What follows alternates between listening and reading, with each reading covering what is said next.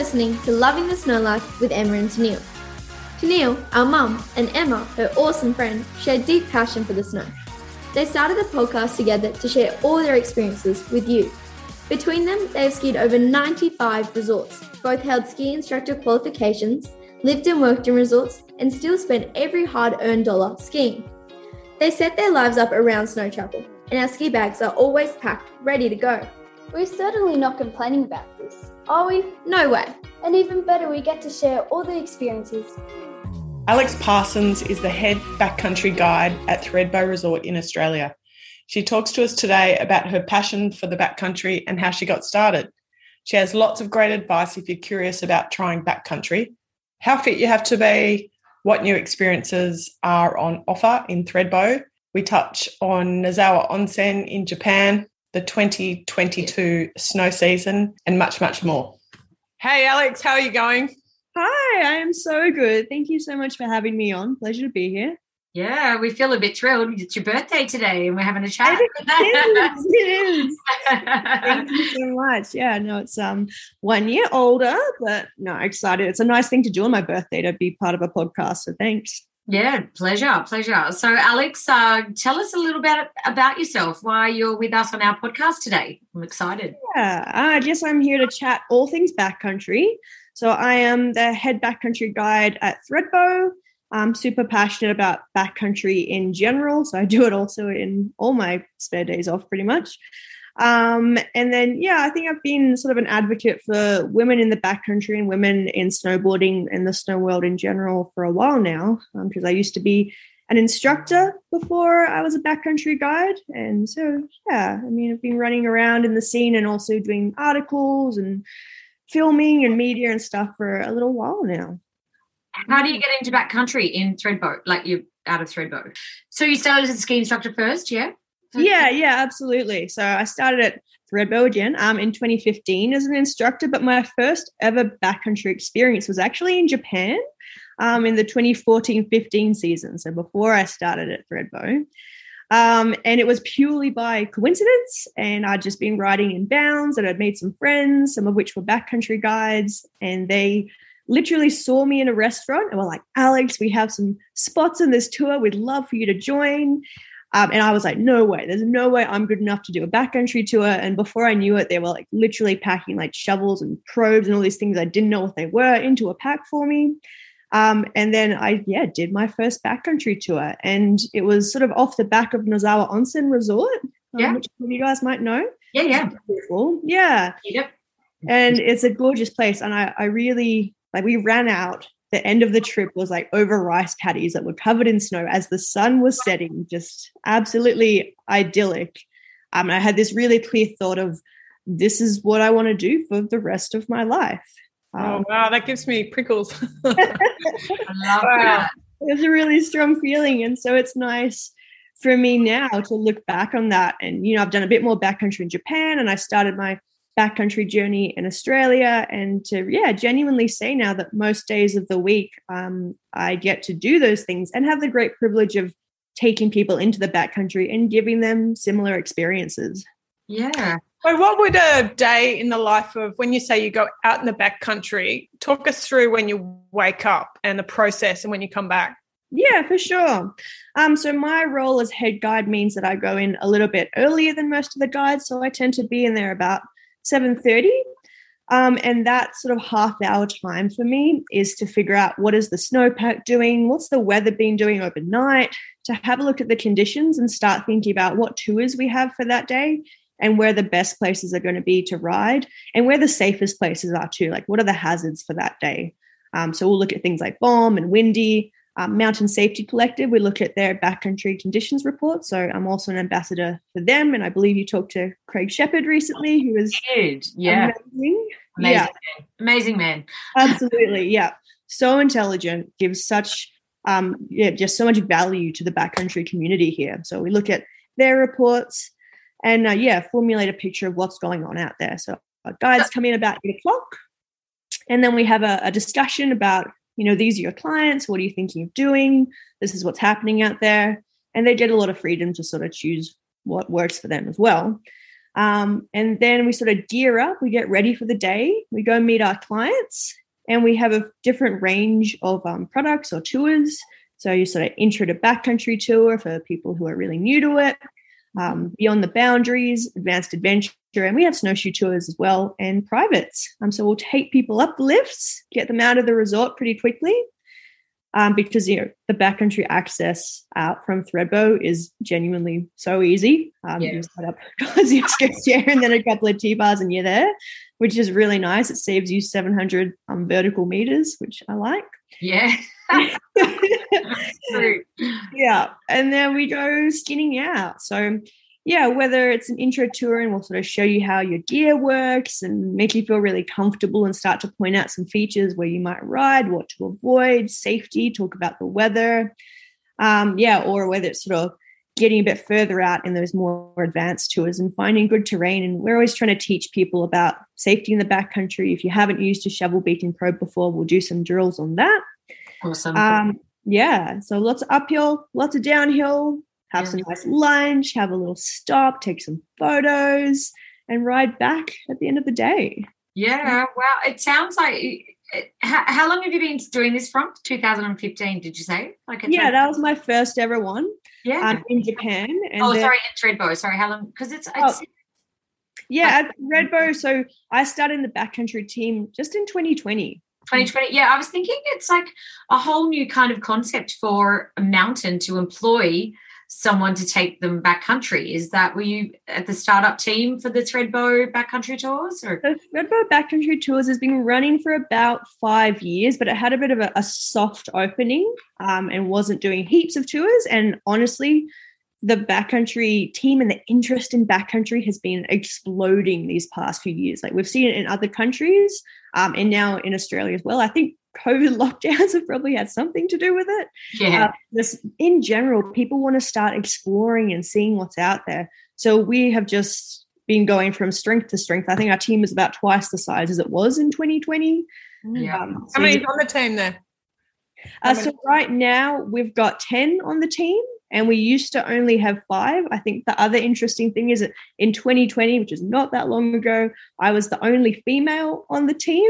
And now I'm really excited to say that we have a clean 50-50 split of males and females. So it's something that's really getting more popular with females as well. And I'm stoked about that. You know, back in the day, it was not really a thing that females did they? It was like, okay, you just go and you teach the children and you fine over there and you don't need to see what's out there. That's for men. No. And I think it's worth saying that it still is male-dominated. I think women in general are so much more adventurous now and getting out, and there's more representation, which is a huge piece of the puzzle.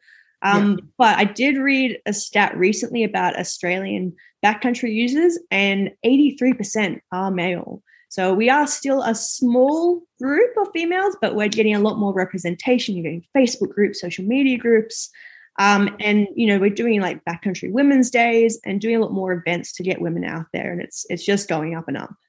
It's amazing. I know when we've both got our avalanche level 1, and I remember when I did it with Adam West, and he was saying that when you go out with a female, you're more likely to come home because just the way our brains think, we're just that. It's good. We're a plus to add to any team or any group just because the way we're here. Yeah. Yeah, I think I'm quite good at seeing risks everywhere. Yeah, that's what we do. So how, from 2015 to Japan to now, how have you helped yourself gain more knowledge within the backcountry? Because I feel like that is something that a lot of people are not doing. They don't actually educate themselves enough about how backcountry can be dangerous or how it can be fun. So what's the process? Yeah, I hate to say, but it's a really common thing in Australia to think, you know, avalanches don't exist and you can just go and frolic about out there. And most of the time you'll get away with it. But unfortunately, avalanches absolutely happen out here, and sliding on ice, a slide for life, as Craig says, absolutely happens out here. Yeah. And people do die. Mm-hmm. So, yeah, it's absolutely something that I encourage everyone to skill up in. So for me personally, you know, I started 2015, and then I'm someone who loves to do qualifications. Yeah. So you know, did my They're fun, they're great, and they're empowering as well, especially for women. Right. So I did my AST1 in Japan. I did my outdoor education cert, my cert 3, which specialized in backcountry guiding in 2018. I did an avalanche course in New Zealand as well, and then I am planning to do my Operation 1 this year in Australia, which is the first time that course has ever run in Australia. We're getting someone out, well, when I say we, sort of Mountain Safety Collective and Alpine Access are working together to bring someone out here, which is really exciting, and will just raise the bar in general. But yeah, also did my Wilderness First Aid and have done just like a range of courses in a few different countries, which has been good because the Australian pathway is different to those in New Zealand and into Canada. Yeah. They have really clear pathways. In Australia, we don't have that yet. It's something that we're sort of working on to make it more like across the board, like what qualifications do people need to become a guide? Because for a long time, it's just been, you know, you go out in the backcountry and you can be a guide and that's it. Well, you kind of went to wilderness sport, didn't you? Like down in Jindabyne and went, can you give me a map and, you know, and for yourself.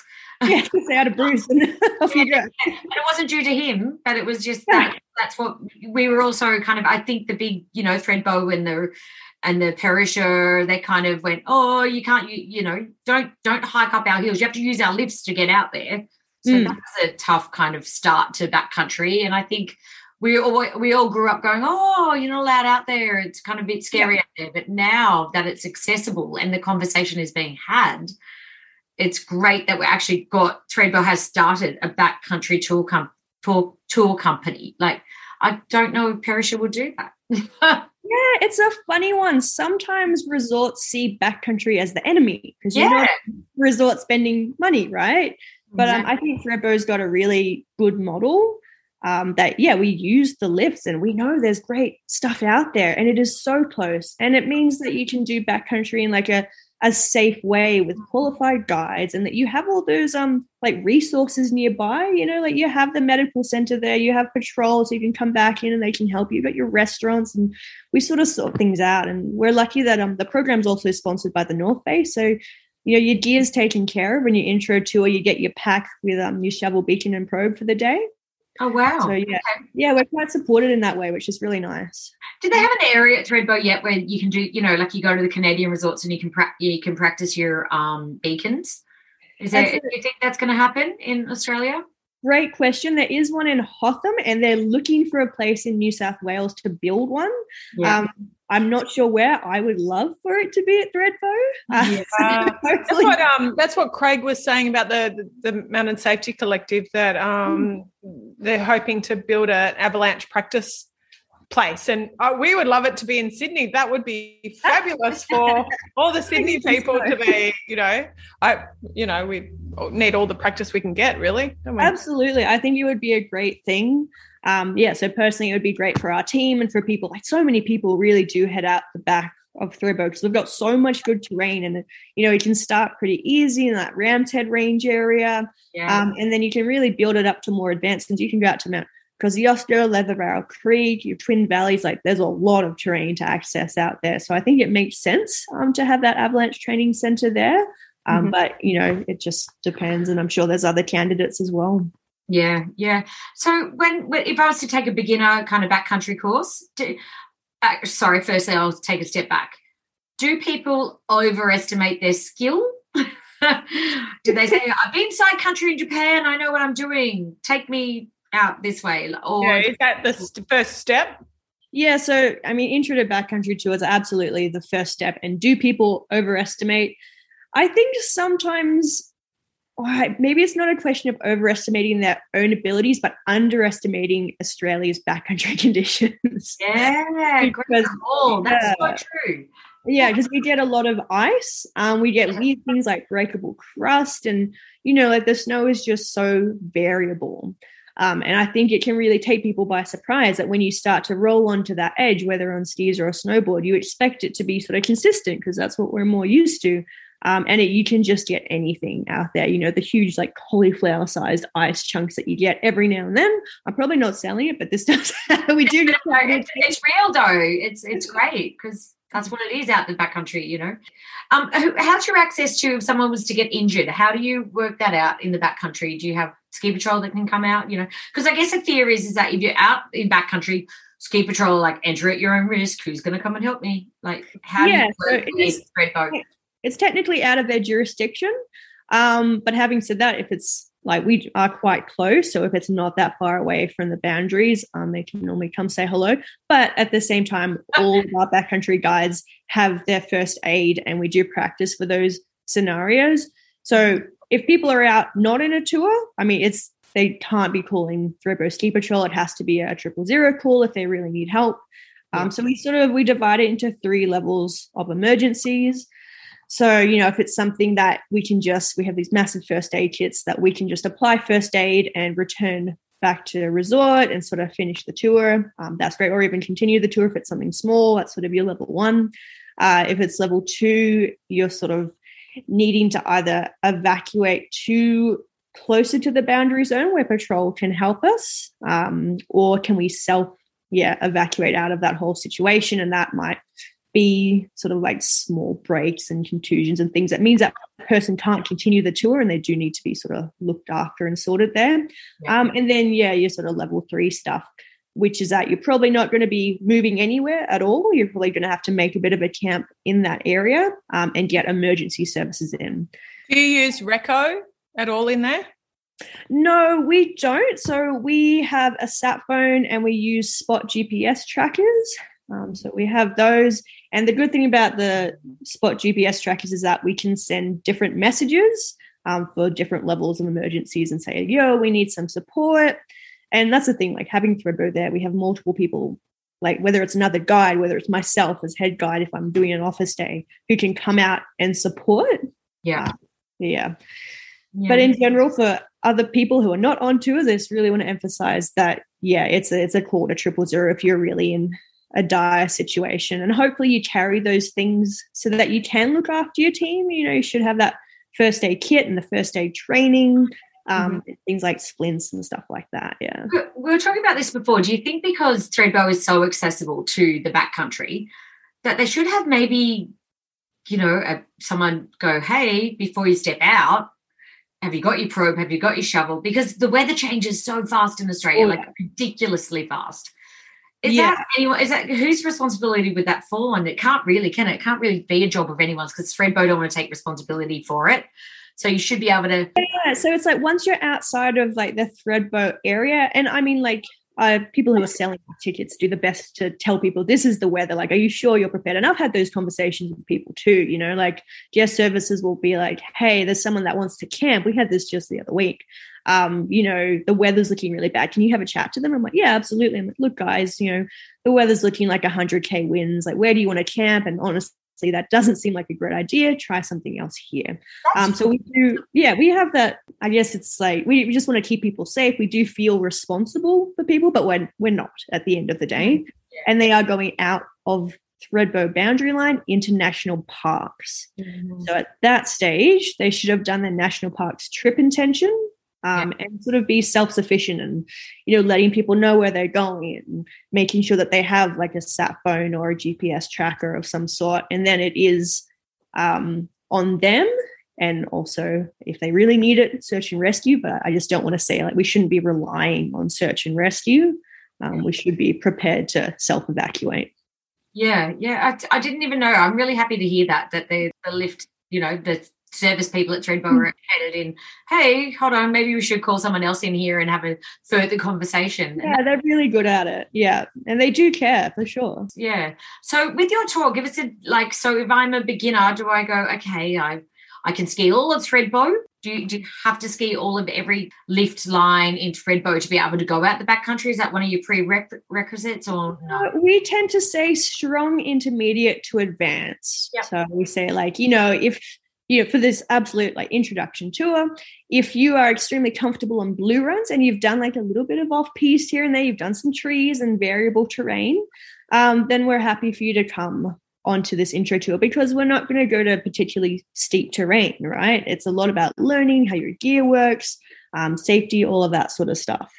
Okay, yeah. If you've skied a lot of backcountry in Canada and you've skied a lot of backcountry in Japan, do they tend to come to you to find the better stuff because you've got locals' knowledge? Yeah, I feel like we still get people that have been overseas. They'll often come to us for privates and being like, hey, we're new to this area. And even though we have some skills and we understand our skinning techniques, we know our setups, like we just don't know this area and how Australia works. And, you know, as you guys know, Australian backcountry is so unique and so, strange if you've come from places like Japan or Canada. And so they do come to us for that local knowledge for sure. Yeah, Australia is really strange. I worked at Charlotte's for a long time and we used to go and hike out to Kosciuszko, like, because it was 1 of the days off, you know. And it was just such false, like, rollers all the time. You're like, we're nearly there. And you're like, oh, my God, another mountain, and then you get to that, you're like, oh, there's still another mountain to get to, you know. Absolutely. I think endurance is such a huge part of Australia's backcountry. Like, we don't always have the vertical, we do in some places, but yeah, it's like you're in for a big day in a lot of the tours that you do by yourself. Yeah. How far do you go out? Does anyone say, hey, let's go, I want to go to Cozzy for the day? Is that a tour that you offer? Or that we can absolutely for private tours, and that's something that a lot of people want to do, like tick off that bucket list adventure. And we do tend to do it more as a private, just because we want to check in, like, are these people ready for, like, it's a big day for sure. Yeah. So we'll do stuff like that. We'll go as far as I'd say Kosciuszko is probably the furthest that we'd go in our tours, but yeah, like Leather Barrel Creek as well. But I mean, that whole Ramshead Range area and like Bogong Creek and Dead Horse Gap, like there's so much terrain in there, and that's great for if there's bad weather too. Yeah. Oh, so when you drop down into Dead Horse Gap, how do you get back to Thredbo? Do you have to walk back, or do you organise transfers, or do you? So most of the time we're coming up and we're staying on that sort of Bogong Creek section of Dead Horse Gap, and then we don't go all the way down to the bottom most of the time. We're looking into potentially doing pickups soon, but I just can't talk too much about that yet. Okay, it's exciting if you did. Yeah, well, if I do, I'll let you know, okay? Sure. You guys can be the first ones that can try it out with me. Okay. Oh, that would be awesome. So, I mean, Tenille and I have both been talking about the initiatives Thredbo's had this season. So impressive, just generally, like, a lot of the new stuff going on. Can you talk a bit about some of those things? Yeah, for sure. So we're bringing in some new things that are very exciting. So one of which, for the first time ever, we're doing AST1 courses. So we've paired with Alpine Access. Peter and Dave Herring help run that. And, yeah, we're going to be running AST1 courses out of Thredbo, which is extremely exciting because we are very committed to getting people skilled up and being safe in the backcountry. So that's awesome. The other cool one is... That's Canadian-based? Yes, correct. Yeah. Unbelievable. So can you run that yourself, or is it going to be you're going to get that guy to come in and do it for you? Yeah, at this stage we're going to have Dave and Peter and their crew coming in, and we're sort of partnering with them, and then long-term we might be able to sort of have our guides skilled up in that sort of talent of taking AST1s as well, but we'll see where we go with that. So, yeah, we're excited for that one. And then the other one is Women's Days. So we've got 2 Women's Days in August, so an introduction to backcountry for all ladies with female guides, and also Beyond the Boundaries, which is that sort of intermediate level. So that's August 14th and August 21, and it's sort of designed that if you do the intro, then you can come back the next weekend and do the Beyond the Boundaries tour. Awesome. Cool. I feel like Thredbo is getting ahead of the game. Like, they are starting to really take on, you know, really understand the skier. Not just a long lunch, but they're kind of taking on, offering to go up to the top of the hill, you know, if you want to have that experience. They're giving these signature experiences. Yeah, signature experiences. There we go. I'm so excited. I've actually booked in for one myself, which is like the sunrise session. I'm genuinely so excited. So what we're doing, and, you know, obviously I'm not from marketing, but this is just from what I've been reading. But so you catch a cat up early in the morning, you go up to Carroll's, the highest lifted point in Australia, get some photos, watch the sunrise, which will be amazing. And then you're at Eagle's Nest, the highest restaurant, for breakfast. And I hear They do some delicious champagne in the morning with your breakfast before you get first tracks, like before the lifts are even running. So, oof, excited. Yeah. Really excited. So do you think further on from that you could probably run a tour off the back of that, like see the sunrise and keep going out the back? Oh, potentially. I mean, I'd be into it. I'm a morning person. So. Classic. Yeah, backcountry sunrise or even a backcountry sunset, I think, would be so cool. Sunset would be good too. What's your risk management like talking about a backcountry sunset? I mean, it sounds amazing, but I can't imagine getting people home in the dark. Well, that's it. That is something that we absolutely have to think about. It's like, well, let's, get the qualifications, make sure that people are qualified and that you have access to resources to help people out. So, do you have to get patrol there earlier, which is the case with these sunrise sessions. You have to have patrol there earlier, steal people that are there earlier, manage that side of things. So pre-COVID, were you back-to-back seasons everywhere? I was, yeah. Yeah, so I think I'm on season 13 now, and I think I did almost like 7 years without a summer. I mean, you guys must have done something similar, right? Like you don't see the sun for ages. 10 years without a summer. There you go. Just about to go back to a no summer again with living in Canada from December through to March. So that'll be fun. That's exciting. Yeah, it'll be exciting. Yeah, the mountains never leave you. So it's like, so you sound like you've got a little bit of a Canadian accent. Is that, you've picked up on something, and I get this a lot, and, I'll take it as a compliment. People like put snow and Canada together, like, are you Canadian? But what you're picking up is that I actually started the school system in Hawaii. Yeah, so I did kindergarten, year 1 and year 2 in Hawaii, and it must have been just that little formative time, and that accent has just clung on to me. My sister's 2 years older and she doesn't have it, and I do. And if I talk to Canadians, I talk to Craig from MSC, and it just gets stronger. I'm like, oh, this is so embarrassing. Yeah, it is true though, isn't it? You kind of get the twang back, don't you? As soon as you have that accent, you're like, all of a sudden you're longer, elongating your words. Sure. Yeah, that's it. I'm like, God, I can tell, but no, that's where it is. And I think just also traveling a fair bit. And I only did one season in Canada, but bouncing around in Whistler, which I'm sure you guys have been to. Yeah.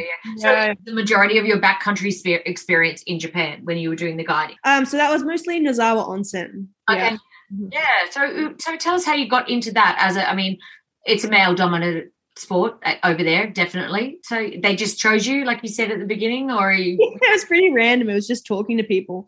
And then I also sort of got into it through doing marketing and media. So when I was doing some filming, and I was very lucky at the time, one of the really great guides was also female, and she was like, oh, well, if you want to come and learn some more, if you want to do some filming. And so I do a few trips with her from the media marketing perspective, and sort of learnt in that strange way. But then, before that was 2018. And that's when I did my first guiding qualification was in Australia, and mostly at the back of Thredbo and Guthaga. Do you have any advice for women who want to get into the backcountry and haven't, or they're a bit nervous or they're curious? I'm always going to say start by taking a tour or going with someone that knows. The backcountry scene here, at least in Jindabyne and Thredbo and Perisher area, is growing and growing. So there is a really solid group of women that do backcountry, and a lot of them are highly skilled and qualified. So jump in with them. There's a Facebook group, like Women in the Backcountry. There's a Instagram page that some of my friends run. So start chatting to people.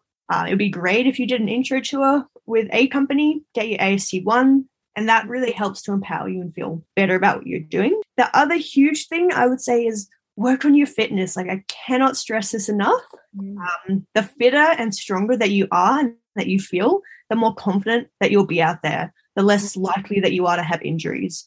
I really think that strength training in particular for women is incredibly important for us to be able to sort of go the distance. And, studies show that women are incredibly good at endurance sports. And this is an endurance sport. So don't be deterred. You can absolutely do it. You have the body for it. You have the mind for it. We are absolutely designed to be out there. The question I have that relates to me is that I'm really curious. It's more of a time thing for me because, obviously we've got kids that need ferrying around, but I would like to do some stuff in the backcountry, hopefully this season. But I'm looking at my skis and boots and my bindings and my basic, my setup. And I know when I did my AST1, I used my husband's skis with the bindings because they take my boot that doesn't require the special, the pin. Right. Yeah, yeah. Would you say that, and so I would probably lean towards that again, is that what is commonly equipment-wise? Are you seeing a lot of that out there? Are you seeing both the special boots and the pin system? Is there a mix of things? Is that okay? Yeah, so absolutely. Going to the next level of that kind of thing, yeah. Yeah, I think anything that gets you out there is like you start with whatever gear you've got or what you can get your hands on, and once you start to learn more and try out different bindings, like some people love pin bindings and some people don't, and that's so fine. And I wouldn't go out and sort of rush out to buy your first splitboard or your first pair of touring skis until you have a bit of a go, figure out if it's for you. Like, you can absolutely rent from different places and see how it works. I didn't buy my first splitboard for ages. I rented and I tried different brands and didn't rush in. And I'm actually really glad because splitboards and touring skis are really expensive. Well, I mean, that's what it comes down to as well. It's like I wouldn't want that to be a preventative for anyone to, you know, when you start asking the question about backcountry and people saying you need special boots that take pin and different bindings, I wouldn't want that to prevent. It's not going to prevent me. It's a matter of time. When can I do that and all the rest of it? I guess I'm kind of looking at it from a point of view of like, that's what I'm going to use if I can get myself out there. And is that okay?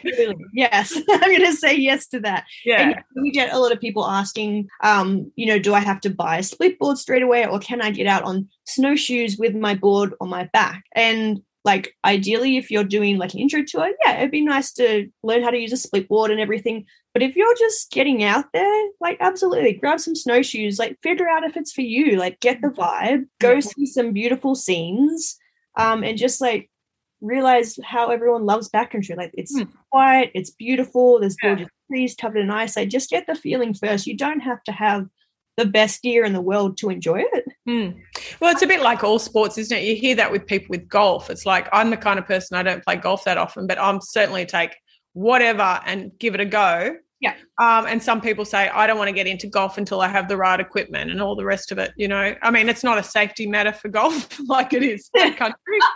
But, you know, it's a shame if that's preventing people. I feel like the community is really welcoming, because sometimes the ski community isn't welcoming for people that are coming and not living in a ski town. Yeah. Like, speaking from experience, who's lived in a ski town for 10 years, you know, amongst the traps. So, but it feels like your groups that you've got in the women in backcountry, that feels like it's a really welcoming. So someone from Sydney can go, oh, listen, I don't have a lot of experience. Can you help me out? And I think that's brilliant that your friend is leading this community in the backcountry, because that's number one, safety, and number two, feeling welcome, you know. And then you're getting educated the right way, as opposed to not feeling welcomed and you just kind of go, oh, I'll never try it. But yeah, that's it. I really genuinely think that backcountry is for everyone, like whatever level that you're coming in at it. Like, you can just start. You don't even have to ride. Just grab some snowshoes and go for a walk and learn about the area, and you can go, you know, just past the Thredbo boundary line where you can still see the bridge, you know, and you can still get that feeling and understand what it's all about. And then you can sort of build your confidence, get your group together, and, yeah, step it up gradually. Like, I'm definitely not an advocate for people going all in and following people into the hardest zones, because that's how you get turned off it, right? If it's too advanced, it's too much. Yeah, exactly. It's like taking the beginner up to the top of Front Valley, you know, or up to Gun Barrel. Like, yeah. High noon if you're like the first time on skis or a board, a classic, right? Yeah. Yeah. So it's good that there's an option for these guys to trial now with you guys, and you know, and the other people in Jindabyne who offer the tours as well. But there is lots of options that are welcoming now, which is great for females, because sometimes your hubby doesn't want to do that. Sometimes you got the we've all got our own interests. Well, I mean, the fact of the matter is, like you say, like, women are getting more and more active, which is great. I mean, Neil and I are in our 40s, and there's, let's say it's like a pyramid, like the older you get, the less women that are doing this stuff, you know, like, and so, yeah, if we don't go with our husbands or with each other, or, you know, it's good that there's other females to do it with. Absolutely. It's actually really interesting. I find some of our most common demographics is older couples that come on our backcountry tours. Mm-hmm. And I really appreciate that. It's that kind of like, you know, we've skied for a while, we've done a lot of inbounds, maybe we've traveled overseas, and we hear about this Australian backcountry and like they're talented skiers and snowboarders and they want to do this thing and explore together, and genuinely like it just blows their mind. They come out across the ridge and they sort of get over and see the full main range covered in white and they're like, whoa, we never had any idea that this was all out here. So it's good for everyone. Yeah. It's nice also to know that you can come out of the years where you're running your kids around to sport where we are now, and there's all of that to look forward to. That's what really excites me. You've got a bit more time on your hands and things, and that's something I think is really important for women especially. Getting back to the fitness, you know, what's a program? Would you say like start 6 weeks out for these ladies that want to explore? And, you know, I mean, they all kind of go to the gym and have a little bit of a, let's go do Pilates, but you really need to have strength in your legs. So, absolutely, and your core as well. Yeah, so can you point us to a direction of where you would go and get this information from? Is it, or just go out there and have a look? Is there a favourite that you use to get your fitness for the ski season? What about Sammy Kennedy Sims Snow Ready every Tuesday, 4 o'clock? Nice. Absolutely. Look, it is up to the individual, and it's like whatever you're going to stick at, whatever you enjoy. Like for me, starting out incidental exercise, so exercise that's like fun and doing like paddleboarding and hiking was really good for me before I started doing a gym program, because not everyone's into the gym. But and the more fit that you are, so the further that you can start out from the season, the better it's going to be. Like I genuinely believe that you know, the fitter you are, the more you're going to enjoy it. You won't suffer as much. And I think getting like an even mix of cardio and strength is really good. Cardio is something that you can, it's going to make your day better if you have better cardio, because you're not just going to be like wheezing and having a terrible time.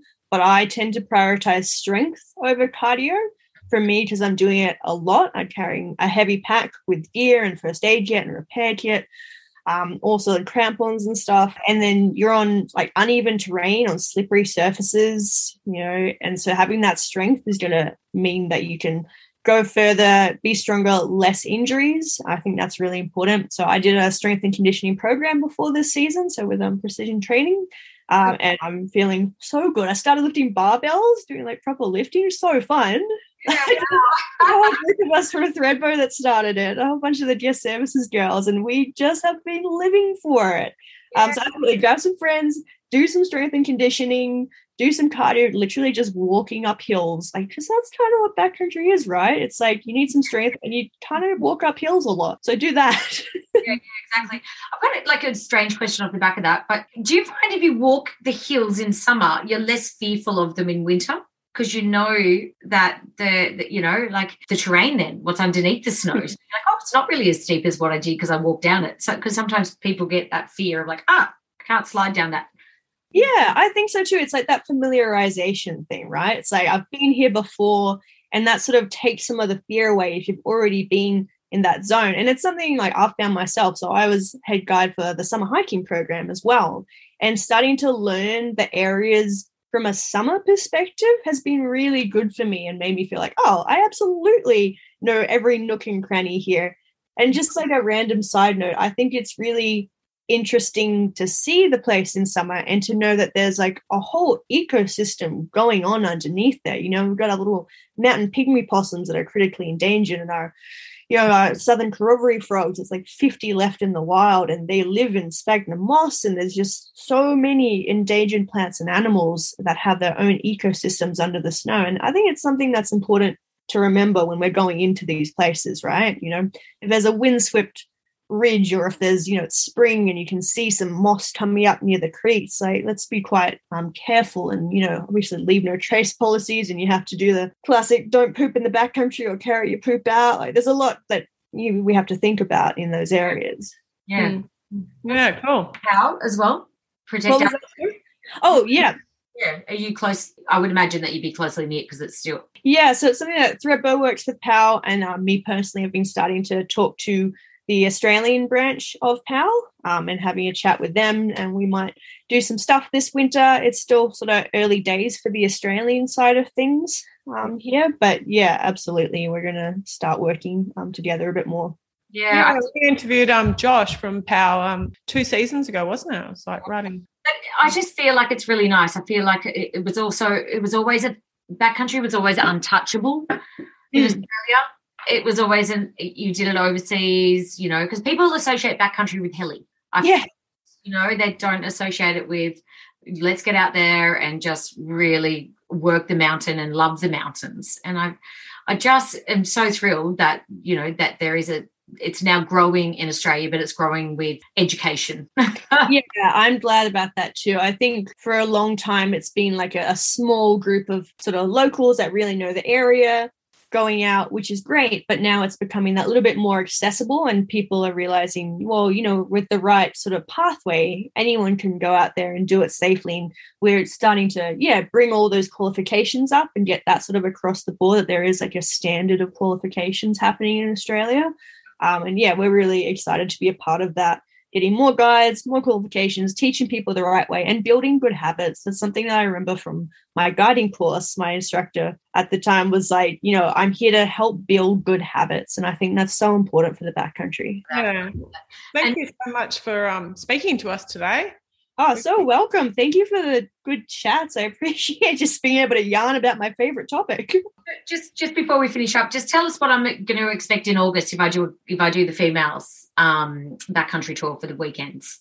Or you can expect an excellent time with female guys, all female crew as well. They're going to be super fun. So if it's the intro, we're going to show you in a really supportive environment, like what your gear is, how to use it. And take you out there and learn about the area. My goal in the intro tours is to make you feel safe and like you understand the area enough to go out there by yourself afterwards. The basic understanding to go into that same area. And then your beyond the boundaries is to have a red time, go out further, explore more, learn more zones and get a lot more downhill and just rip about with a bunch of awesome ladies. Wow. I love it. I'm in. If I can finish. Yeah, I'll see you there. I'll be there. Oh, that sounds really amazing. What's your limit? Do you have a limit of people or no? Like, do you have? We actually have a max of 5 people. I think we might be doing 2 groups for the women's though, because it's going to be very popular. But our general tour size is a max of 5, which is quite small, really. Nice. Yeah, it's quite. I feel really safe in that. Yeah, it's nice. Everyone gets individual attention, which is what you want, right? Yeah. Yep, exactly. And if you do a private, can you have a private group of the same people or is it one-on-one private? Or can you have you can grab your friends or your family and do it private that way for sure. How many people in the private? So privates, it really depends. So, you know, we can do more than 5, we can do less than 5, we can do 1 person. With privates, it's very tailored. So we just get people to send through an email to us and then we'll figure it out, like whether it's possible. And obviously we're not going to do like a huge group. But if we can put on 2 guides to make it a slightly bigger group than 5, we can do that. Yeah. Mm-hmm. And where do we find you? Do you just go through Thredbo office or do you have your own, are you a separate part? So physically we're in the guest services building. Yep. When you go into the VT side of guest services, I should say, the Valley Terminal where Kosciuszko Chair is, we're in there. We've got a little office space there, which is really nice. When it comes to online, jump into the Thredbo website. And then you go like events and activities and then there's backcountry tours and you can have a good read of all our different tours there. And but you can also find our email on there, which usually comes through to me or my manager, who is an awesome woman as well and loves getting into backcountry. So, and it's a really cool team environment there that I'm very happy to be a part of. Well, you're a fab ambassador for it. Okay. That's because I care, you know. That's good. We can hear your passion. We've got one last question to ask you. Yeah. Where's your favourite place to ski in the world? Ooh. Part of my heart still lives on that backcountry run in Nozawa Onsen, I must say. Like, Nozawa is a beautiful, beautiful place. I know you guys know it, but for your listeners, it's a really traditional little Japanese town and it has these beautiful hot springs that are free because it's a hot spring town. And so, I think I have so many beautiful memories of riding through the trees there in PAL days and whether it's backcountry or on piste with friends and then finishing your day and coming for a good old soak in a hot spring. I feel like that is still one of my favourite places to ride. Yeah, I'm visualising it now. I can feel that hot spring now. I can, at least, yeah. And how good is the snow down there already this year for you guys? Like, wow. Oh, my gosh, it's been the best opening in over 20 years. We've had over a metre of snow. It's the best. But it means that the backcountry is, like, filled in already. Oh, yeah. Oh, that's okay, though. That's good. You can get across the Snowy Creek. Oh, no, there's a bridge now. God, I used to have to walk across it out in my boots to get to There's a bridge now. Not at all. Oh, amazing, amazing. Well, thank you so much, Alex. We really appreciate your time. Thank you so much. Pleasure to be here. Thanks, girls. Hope to see you out there. Oh, yeah. Thanks for listening to Loving the Snow Life with Emma and Tenille. If you've learned a handy tip or two, then happy days. To catch all our episodes, subscribe on iTunes. It's free. Head over to www.lovingthesnowlife.com.au for more info, and follow us on Instagram and Facebook at Loving the Snow Life. If you have any suggestions for topics or guests, then email us on our website. Thanks to everyone who leaves a review on iTunes or wherever you listen to podcasts.